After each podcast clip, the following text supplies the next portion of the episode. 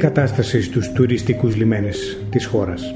Πόσο μπορεί να αναπτυχθεί η αγορά των σκαφών αναψυχής και ποιο μπορεί να είναι το όφελος για την ελληνική οικονομία. Η έρευνα της διανέωσης παρουσιάζει ένα στρατηγικό σχέδιο για την ανάπτυξη των τουριστικών λιμενικών εγκαταστάσεων.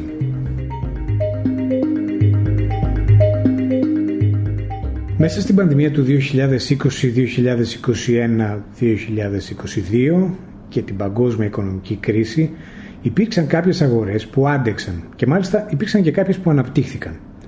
Μία από αυτές ήταν η αγορά των σκαφών αναψυχής. Η Ελλάδα είναι ένας από τους δημοφιλέστερους προορισμούς στον κόσμο για τα σκάφη αναψυχής για λόγους που είναι αυτονόητοι. Φαίνεται όμως ότι και σε αυτή την περίπτωση υπάρχει μια ευκαιρία για την ελληνική οικονομία που περνά ανεκμετάλλευτη. Μολονότι το τουριστικό προϊόν της χώρας μας είναι εξαιρετικά υψηλής ποιότητας, υστερούμε πολύ σε υποδομές. Από τους 168 τουριστικούς λιμένες που έχουν χωροθετηθεί με τον νόμο 2160 του 1993 στην Ελλάδα, μόνο οι 37 λειτουργούν.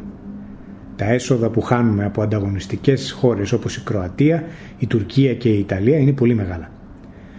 Γιατί συμβαίνει αυτό; Η Διανέωσης διερευνά το θέμα σε μια νέα μελέτη που εκπονήθηκε από ομάδα ερευνητών υπό το συντονισμό του αναπληρωτή καθηγητή του Πανεπιστημίου Αιγαίου Γιώργου Βαγγέλα και του καθηγητή του ΕΚΠΑ Θάνου Πάλι. Στο έργο της ερευνητικής ομάδας συνεισέφεραν η Γενική Γραμματέας Τουριστικής Πολιτικής και Ανάπτυξης Βίκη Λοίζου και στελέχη του Υπουργείου Τουρισμού. Βεβαίως, η μελέτη χρηματοδοτήθηκε και εκπονήθηκε από τη Διανέωση και οι προτάσεις που περιλαμβάνει δεσμεύουν μόνο τους συγγραφείς της. Και όπως χαρακτηριστικά αναφέρεται και στην εισαγωγή, δεν αποτελούν επίσημη θέση του Υπουργείου Τουρισμού.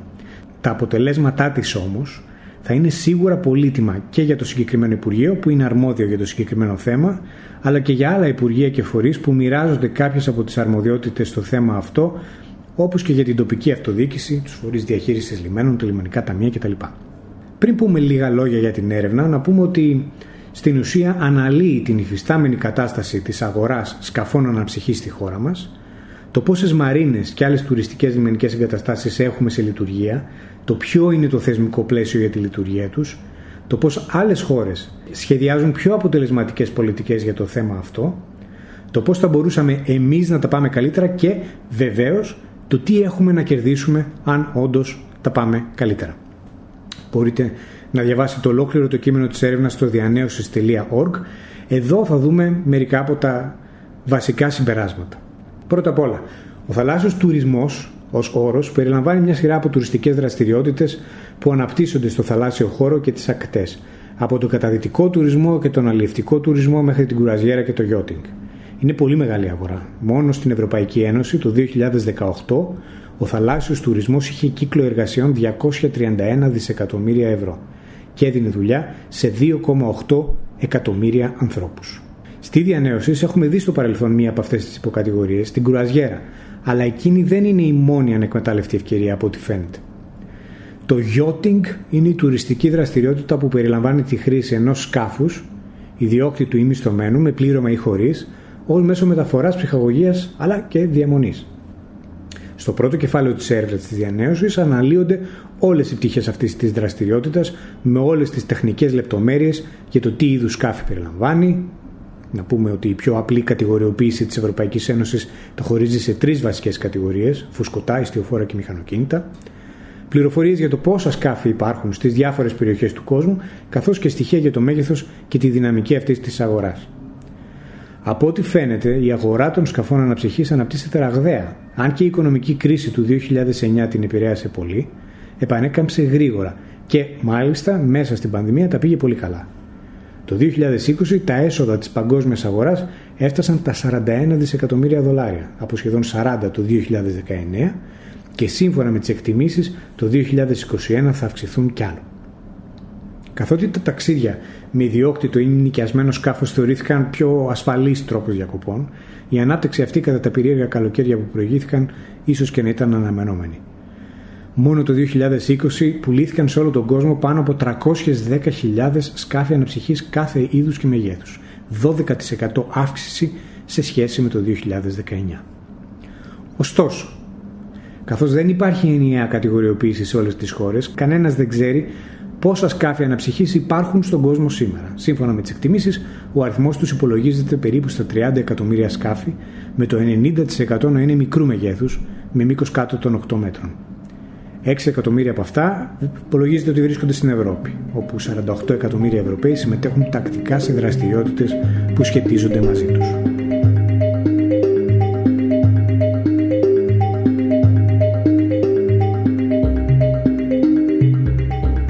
Στη χώρα μας υπολογίζεται ότι υπάρχουν περίπου 170.000 σκάφη αναψυχής, εκ των οποίων 6.109 ήταν επαγγελματικά. Το 2019 αυτά τα νούμερα. Πρόκειται γενικά για μια αγορά που ακμάζει και στην Ελλάδα. Την περίοδο 2014 με 2018 ο μέσος ετήσιος ρυθμός ανάπτυξης του κλάδου ήταν 3,4%. Τα έσοδα το 2018 πλησίασαν το μισό δισεκατομμύριο ευρώ, 433,4 εκατομμύρια για να είμαστε ακριβείς. Το 80% της ζήτησης προέρχεται βεβαίως από αλλοδαπούς τουρίστες. Στη χώρα μας δε υπάρχουν και 83 εταιρείες κατασκευής σκαφών αναψυχής και αθλητισμού από 45 που υπήρχαν το 2008. Αξίζει εδώ ίσως να γίνει μια ειδική αναφορά στην κατηγορία των mega yachts, τα σκάφη μήκους άνω των 24 μέτρων. Αυτά τα σκάφη κατά κανόνα απευθύνονται σε άτομα υψηλού εισοδήματος και έχουν δύο ιδιαιτερότητες. Χρειάζονται εξειδικευμένες υποδομές στους τουριστικούς λιμένες, μεγαλύτερες θέσεις πρόσδεσης, ειδικές λιμενικές υπηρεσίες και έχουν πολύ σημαντική οικονομική επίπτωση στα λιμάνια που επισκέπτονται. Όπως αναφέρεται στην έρευνα, ένα μέγα μήκους 40 με 60 μέτρων σημαίνει δαπάνες σχεδόν 100.000 ευρώ κάθε εβδομάδα. Ποσό που περιλαμβάνει την άβλωση, που είναι περίπου τα μισά, τις προμήθειες του σκάφους, τα κόστη του πληρώματος και τις δαπάνες των επιβατών. Είναι ένα υποσύνολο της αγοράς που όμως αυξάνεται ραγδαία. Πλέον υπάρχουν περίπου 8.500 MHz σε όλο τον κόσμο. Περίπου 350 από αυτά βρίσκονται στην Ελλάδα. Είναι ενδιαφέρον δε ότι η Ελλάδα διαθέτει έναν από τους μεγαλύτερους στόλους πολύ μεγάλων σκαφών αναψυχής, μήκους άνω των 40 μέτρων, στον κόσμο. Σύμφωνα με έρευνα του 2018, από τα σχεδόν 5.000 τέτοια σκάφη στον κόσμο, τα 407 ανήκουν σε πολίτες των Ηνωμένων Πολιτειών που έχουν τα περισσότερα, με τους Ρώσους να ακολουθούν με 168 και στην τρίτη θέση να βρίσκουμε, ίσως αναπάντεχα, τους Έλληνες με 107. Βεβαίως, τα σκάφη αναψυχής, κάθε είδους και μεγέθους, χρειάζονται λιμάνια για να δέσουν, να ελιμενιστούν, όπως το λέμε στην έρευνα. Οι τουριστικοί λιμένες που αναφέρονται σε αυτή την έρευνα περιλαμβάνουν, όπως ορίζει και η νομοθεσία, τις μαρίνες, τα καταφύγια και τα αγκυροβόλια, όπου ελιμενίζονται σκάφη αναψυχής. Αυτές οι τρεις μορφές διαφέρουν μεταξύ τους κυρίως ως προς τις προδιαγραφές τους οι μαρίνες διαθέτουν χερσαίες και θαλάσσιες υποδομές πολλών τετραγωνικών και προσφέρουν μια ποικιλία υπηρεσιών σε σκάφη αναψυχής. Τα καταφύγια έχουν μικρότερο αριθμό θέσεων και προσφέρουν μόνο τις απολύτως απαραίτητες παροχές, ενώ τα αγκυροβόλια βρίσκονται σε προστατευμένους όρμους, λίμνες ή ποταμούς, δεν περιλαμβάνουν μόνιμες κατασκευές και έχουν μόνο τις βασικές υποδομές. Όπως συμβαίνει και με τα σκάφη αναψυχής, κανένας δεν γνωρίζει ακριβώς πόσοι τουριστικοί λιμένες υπάρχουν σήμερα στον κόσμο. Δεν υπάρχουν δεδομένα με ενιαία μορφή, καθώς διαφορετικοί φορείς από διαφορετικές χώρες μετρούν με διαφορετικό τρόπο και χρησιμοποιώντας διαφορετικά κριτήρια τους λιμένες τους. Σύμφωνα με τα στοιχεία που ανέλησαν οι ερευνητές, στην Ευρώπη υπάρχουν σήμερα περίπου 11.000 τουριστικοί λιμένες, που διαθέτουν περίπου 1,1 εκατομμύρια θέσεις ελιμενισμού, με τις βόρειες χώρες να έχουν κατά κανόνα περισσότερους αλλά μικρότερους λιμένες από τις νότιες.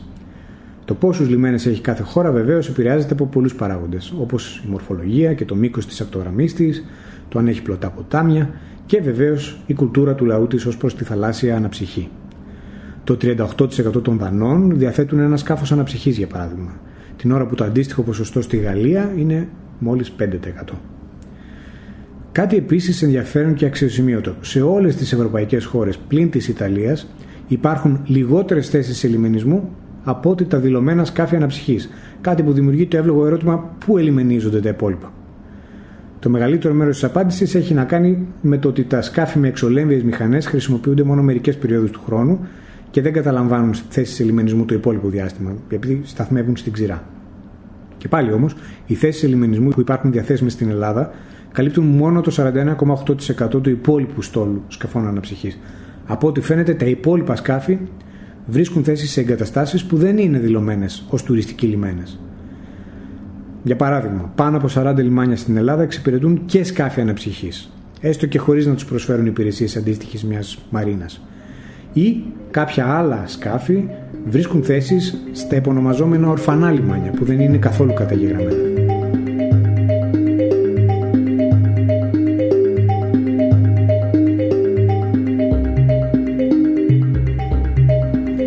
Μέχρι σήμερα, το νομικό πλαίσιο που διέπει τη δημιουργία τουριστικών και λιμενικών εγκαταστάσεων στην Ελλάδα ορίζεται από το νόμο 2160 του 1993. Ο νόμος αυτός, μεταξύ άλλων, ορίζει και τις συγκεκριμένες θέσεις και περιοχές όπου μπορούν να χωροθετηθούν τουριστικοί λιμένες. Μέχρι σήμερα στη χώρα μας έχουν χωροθετηθεί 168 τουριστικοί λιμένες, οι οποίοι με βάση το σχεδιασμό περιλαμβάνουν περίπου 25.500 θέσεις ελιμενισμού. Πρόκειται συγκεκριμένα για 12 λιμένες σε ξενοδοχεία, για 72 καταφύγια, 22 αγκυροβόλια και 62 μαρίνες. Παράλληλα, όπως είπαμε, υπάρχουν και άλλοι λιμένες που έχουν άλλες χρήσεις, αλλά συχνά εξυπηρετούν και σκάφη αναψυχής, όπως το λιμάνι του Ηρακλείου της Κρήτης, για παράδειγμα, ή το λιμάνι της Θεσσαλονίκης, που περιστασιακά εξυπηρετεί και μέγα Αλλά οι αποκλειστικά τουριστικοί λιμένες που έχουν χωροθετηθεί για τη χώρα μας είναι αυτοί οι 168. Εμφανίζονται όλοι ένας-ένας στο παράρτημα 1 της μελέτης. Αυτοί οι λιμένες βεβαίως είναι χωροθετημένοι, αλλά δεν είναι όλοι υπαρκτοί. Από τους 168 χωροθετημένους τουριστικούς λιμένες στην Ελλάδα, μόνο οι 37 λειτουργούν, διαθέτοντας στην πράξη 8.500 θέσεις ελιμενισμού για σκάφη. Πολλοί, ενώ έχουν χωροθετηθεί εδώ και δεκαετίες, δεν κατασκευάστηκαν ποτέ. Η Μαρίνα του Ηρακλείου Κρήτης, για παράδειγμα, χωροθετήθηκε το 1993, παραχωρήθηκε το 2003 και μέχρι σήμερα δεν έχει κατασκευαστεί. Από τις 62 χωροθετημένες μαρίνες λειτουργούν σήμερα μόνο 23. Από τους 12 χωροθετημένους λιμένες ξενοδοχείων λειτουργούν οι 9. Από τα 72 χωροθετημένα καταφύγια λειτουργούν τα 5. Και από το 22 χωροθετημένα αγκυροβόλια δεν έχει λειτουργήσει κανένα. Σε μια λίστα με τις θέσεις ελιμενισμού ανά χιλιόμετρο ακτογραμμής σε 16 χώρες η Ελλάδα κατατάσσεται τελευταία αλλά το ότι είναι λίγοι δεν είναι το μόνο πρόβλημα. Αν και η νομοθεσία ορίζει ότι οι τουριστικοί λιμένες είναι αρμοδιότητα του Υπουργείου Τουρισμού, στην πράξη οι διάφορες αρμοδιότητες που τους αφορούν κατακαιρματίζονται σε διάφορα κέντρα λήψης αποφάσεων. Το 2012, για παράδειγμα, 17 τέτοιοι λιμένες πέρασαν στην ιδιοκτησία του ΤΑΙΠΕΔ. Μετά από την ιδιωτικοποίηση δύο από αυτούς, των Μαρίνων Αλίμου και Χίου, σήμερα το ΤΑΙΠΕΔ έχει στην ιδιοκτησία του τους υπόλοιπους 15. Στη διοίκηση διαφόρων μαρινών και άλλων τουριστικών λιμένων εμπλέκονται και τα κρατικά λιμενικά ταμεία, τα δημοτικά λιμενικά ταμεία, οι οργανισμοί λιμένος που λειτουργούν ως ανώνυμες εταιρείες, τουλάχιστον τρία διαφορετικά υπουργεία τουρισμού, εσωτερικών και οικονομικών και σε κάποιες περιπτώσεις και το ΤΑΙΠΕΔ, δημιουργώντας έτσι ένα ομιχλώδες καθεστώς λειτουργίας και διοίκησης. Στο τρίτο κεφάλαιο της έρευνας αναλύεται το θεσμικό πλαίσιο και η πολυπλοκότητά του σε αρκετή λεπτομέρεια. Παρουσιάζονται οι διαδικασίες για την περιβαλλοντική αδειοδότηση, για την παραχώρηση των τουριστικών λιμένων, ενώ παρουσιάζονται και τα όσα περιλαμβάνουν τα περιφερειακά χωροταξικά πλαίσια των περιφερειών της χώρας για τους τουριστικούς λιμένες. Με άλλα λόγια, έχουμε ένα από τα καλύτερα τουριστικά προϊόντα του κόσμου, με μεγάλη ζήτηση από σκάφη αναψυχής, ιδιόκτητα και επαγγελματικά, αλλά φαίνεται ότι δεν είμαστε έτοιμοι να εξυπηρετήσουμε ικανοποιητικά αυτή τη ζήτηση.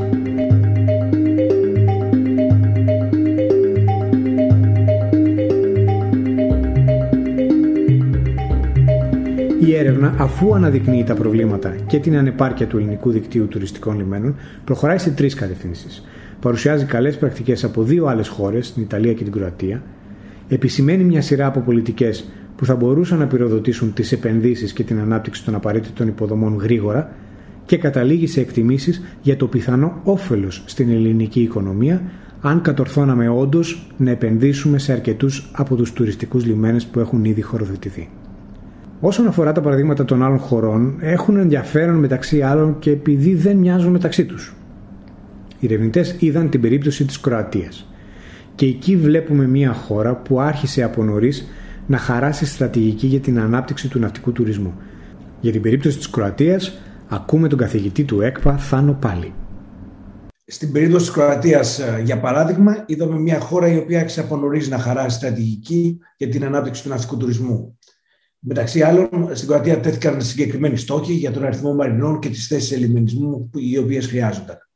Επέλεξαν μάλιστα υποβαθμισμένες περιοχές για να χωροθετήσουν. Για παράδειγμα, συμπεριλαμβάνονται και πρώην βιομηχανικές περιοχές, λατομεία κτλ., ώστε να πυροδοτήσουν την ανάπτυξη των μαρινών. Παράλληλα, περιόρισαν τις γραφειοκρατικές διαδικασίες και εφάρμοσαν σύγχρονα μοντέλα διοίκησης για τους φορείς διαχείρισης των λιμένων, ενώ έδωσαν και πολύ μεγάλη έμφαση στη συμπράξη δημοσίου και ιδιωτικού τομέα. Αποτέλεσμα της στρατηγικής αυτής, σήμερα η Κροατία διαθέτει 692 εταιρείες ναύλωση τουριστικών σκαφών αναψυχή, οι οποίες διαχειρίζονται περίπου 3.600 σκάφη.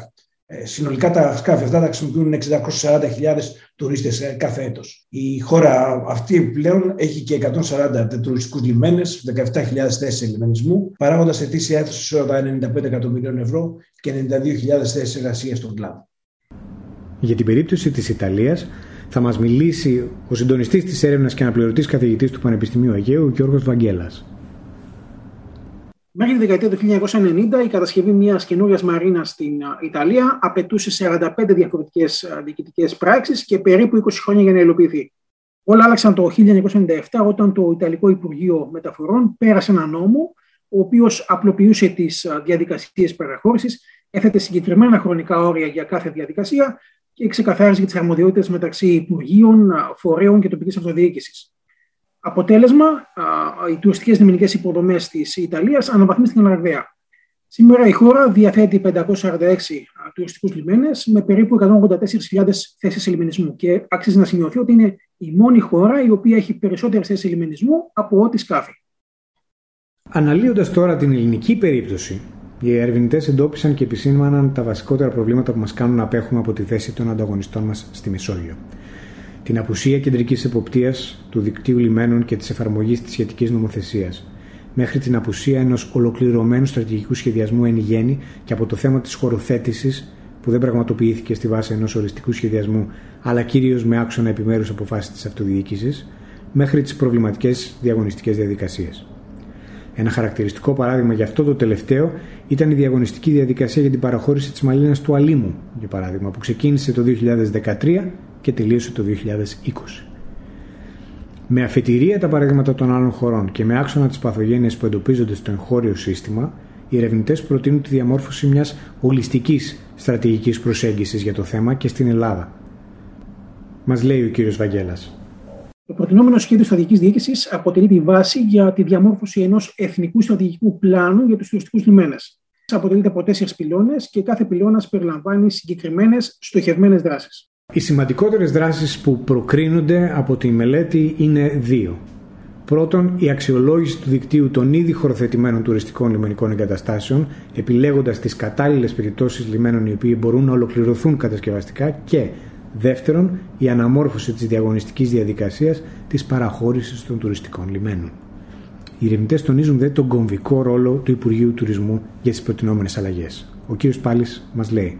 Ε, το Υπουργείο Τουρισμού αποτελεί το φορέα ο οποίος καλύτερα να αναλάβει τις πρωτοβουλίες διαμόρφωσης και προώθησης της υλοποίησης των αλλαγών που απαιτούνται, αλλά και τις παρεμβάσεις με στόχο τη βελτίωση του δικτύου των τουριστικών λιμένων και των παρεχόμενων από αυτούς υπηρεσιών. Μεταξύ άλλων, οι ερευνητές προτείνουν τη δημιουργία μιας αναβαθμισμένης Διυπουργική Επιτροπής Εργασίας για την επεξεργασία συνεργατικών πολιτικών, προκειμένου να διαμορφωθούν οι συνθήκες και οι απαραίτητες διαδικασίες που θα διευκολύνουν την εφαρμογή ενιαίων στρατηγικών ανάπτυξης προσέλκυσης και οριστικοποίησης ιδιωτικών επενδύσεων. Επίσης, πάρα πολύ σημαντικό, η μελέτη διατυπώνει εναλλακτικά σενάρια στη βάση της εφαρμογής του προτινόμενου σχεδίου στρατηγικής διοίκησης για να δούμε τι θα κερδίσουμε αν εφαρμοστούν όλα αυτά. Οι ερευνητές, λαμβάνοντας υπόψη τις νέες θέσεις ελιμενισμού που θα μπορούσαν να δημιουργηθούν, το υφιστάμενο δίκτυο χωροθετημένων τουριστικών λιμένων, χρησιμοποιώντας δεδομένα από πρόσφατες μελέτες οικονομικών επιπτώσεων της αγοράς των τουριστικών λιμένων αλλά και των σκαφών αναψυχής, προχωρούν σε εκτίμηση των επιπτώσεων κάθε σενάριου τόσο σε οικονομικούς όρους όσο και σε όρους θέσεων απασχόλησης. Μας λέει ο κ. Βαγγέλας. Σύμφωνα με το βέλτιστο σενάριο που προβλέπει το σχέδιο στρατηγικής, το 30% των χωροθετημένων αλλά μη κατασκευασμένων θέσεων ελιμενισμού θα κατασκευαστεί, προσελκύοντας ιδιωτικά κεφάλαια στην ελληνική οικονομία. Το αποτέλεσμα θα είναι η δημιουργία 5.164 νέων θέσεων ελιμινισμού σκαφών αναψυχής σε εύρος δεκαετίας, ε, εντός της οποίας χρονικής περίοδου τα συνολικά έσοδα αναμένεται να διαμορφωθούν στα 2,9 δισεκατομμύρια ευρώ. Αξίζει δεν να σημειωθεί ότι από το έτος 2031 και μετά, οι νέες αυτές θέσεις ελιμινισμού θα συνεισφέρουν στην ελληνική οικονομία άμεσα και έμεσα περίπου 602,7 εκατομμύρια ευρώ το χρόνο, ενώ θα συντηρούν και 8.422 θέσεις εργασίας σε αιτήσια βάση. Το τελικό συμπέρασμα που προκύπτει από την έρευνα είναι αναπόδραστο. Η έστω και μερική κατασκευή των θέσεων ελιμενισμού που έχουν ήδη χωροθετηθεί αλλά λιμνάζουν εδώ και πολλά χρόνια μπορεί να αποδώσει σημαντικά έσοδα στην εθνική οικονομία ενώ μπορεί να συνεισφέρει πολύ θετικά και στην απασχόληση. Διαβάστε όλη την έρευνα στο διανέωσης.org.